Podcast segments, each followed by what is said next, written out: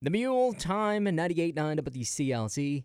It is live from the archives, proudly supported by Bull Moose, and we're at the start of the month. And at the start of each month, we get on the line with Louisa from Now You're Cooking in Bath. Their online cooking class series continues on Facebook tomorrow. And Louisa, I know you guys had changed the time last month with the holidays and stuff. Uh, you're back to the old time, though, right? We are back to five o'clock. Um, the store will be closing at five o'clock every night, Sundays at four. Um, and we'll be doing our Thursday night demo at five o'clock now. So, what do you have in store for this week? So this week we have a really fun um, meal, um, shakshuka, which is a tomato-based sauce that you kind of poach your eggs right in. You can do it on the stove top. You can also finish the eggs off in the oven. Um, it's uh, tomatoes and red pepper and onions and garlic. Um, really super fast to throw together, so it's great for a weeknight dinner. Um, or you can have it for breakfast or brunch with a salad or something. And then we're also making ro- olive rosemary muffins, which I just ate one and they're super fluffy and delicious. Now, usually, I, I was reading the recipe that you guys had sent over to us. that Usually, you do this with pita. Now, where does this recipe come from? Well, originally, I uh, from my research, it's actually North African, but I think most people think of it as Middle Eastern now. I think that's where most of the recipes come from. Um, but originally, I, I believe it was North African. What I really love about flipping through the recipe and the steps, this seems like the easiest thing. It is way easier than a couple of the other ones that we've had you do, Brian. Well, the way, easier than the schni- than the uh, Wiener Schnitzel. well, the last month when we did the latkes, that was easy. Did you do those? Yes.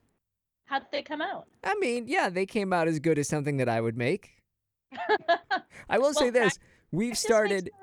Yeah, we've started at the house where normally it's the cook and clean split with my girlfriend, but we last night we we both did the cooking, so it was a two two person operation. So we're starting to get there, recipe by Nice. recipe. Well, you're gonna love this recipe, Brian. You'll be able to whip this up. Give your girlfriend breakfast in bed. now, a couple of questions that I did have with the um the olive rosemary muffins.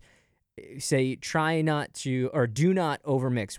Like what happens if you overmix? What's the problem there? They're just gonna get tough and chewy. Um, so you really want to just what you do is you mix up your flour and your other dry ingredients, and then you whisk up your olive oil, um, buttermilk, and eggs. Whisk that up in a separate bowl, and then just stir it together. And you'll see once there are no big clumps of flour, then it's done. Throw your olives in, stir those in gently, and then plop them in the muffin tins, and off you go. Is there an alternative too for muffin tins if you don't have them?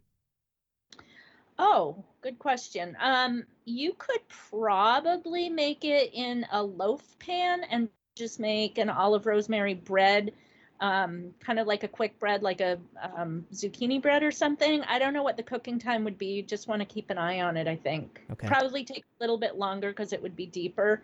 Um, but I would think it would still come out. Um, they are, like I said, really light and fr- fluffy, so it might be a little crumbly. But hey, nothing wrong with that. Nothing, nothing wrong with that at all. Louisa, uh, stay on the line. Um, we're going to be back with Louisa right after uh, this song. Uh, We want to give you some inspiration for cooking in the new year. So we're going to be talking about maybe trying out some new things with Louisa. Um, but right now, here is Jack Johnson. This is Taylor. Jack Johnson, there is Taylor. It's live from the archives, proudly supported by Bull Moose and 98.9 WCLZ. I've got Louisa from Now You're Cooking in Bath on the line with us. And the cooking class series that they do on Facebook continues tomorrow night. And Louisa, now that we are into 2021, uh, is there uh, some some new stuff that you're looking to try this year? Yeah, so halva, which I made at home once. This is a Middle Eastern kind of fudge made with tahini, so it's really sesame rather than like peanut butter or just pure sugar. Um, the first batch I made was a little crumbly, so I'm gonna. It's supposed to be like just really flaky. I don't know if you've ever ever had it before, but I'm gonna give that another try, and hopefully we'll be doing that at the end of the month. Nice. Um, so a lot of a lot of um, practice goes into most of these recipes. They don't just they don't just come out perfect the first time. That is important to think about too, because I think a lot of people, especially now that we've turned the calendar over, people are like trying out new things in the new year and they want to maybe try to eat healthier or whatever. And you can get discouraged, I think, when you make something, it doesn't come out right. And you think, well, what did I do wrong? Well, there's nothing, you know, you can pick up tips along the way, but there's, you know, you got to try things out a couple of times.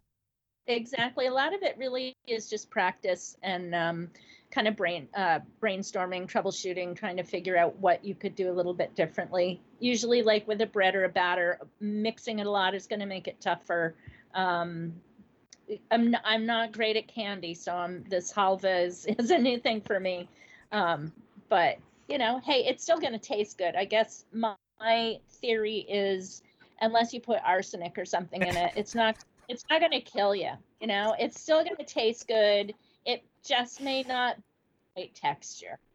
We're talking with Louisa from Now You're Cooking in Bath, their online cooking class. They do it uh, every week and uh, be back at it on Facebook at uh, 5 o'clock tomorrow night. Louisa, thanks for talking with me again uh, this month. We look forward to doing it again next month. My pleasure, Brian. Can't wait.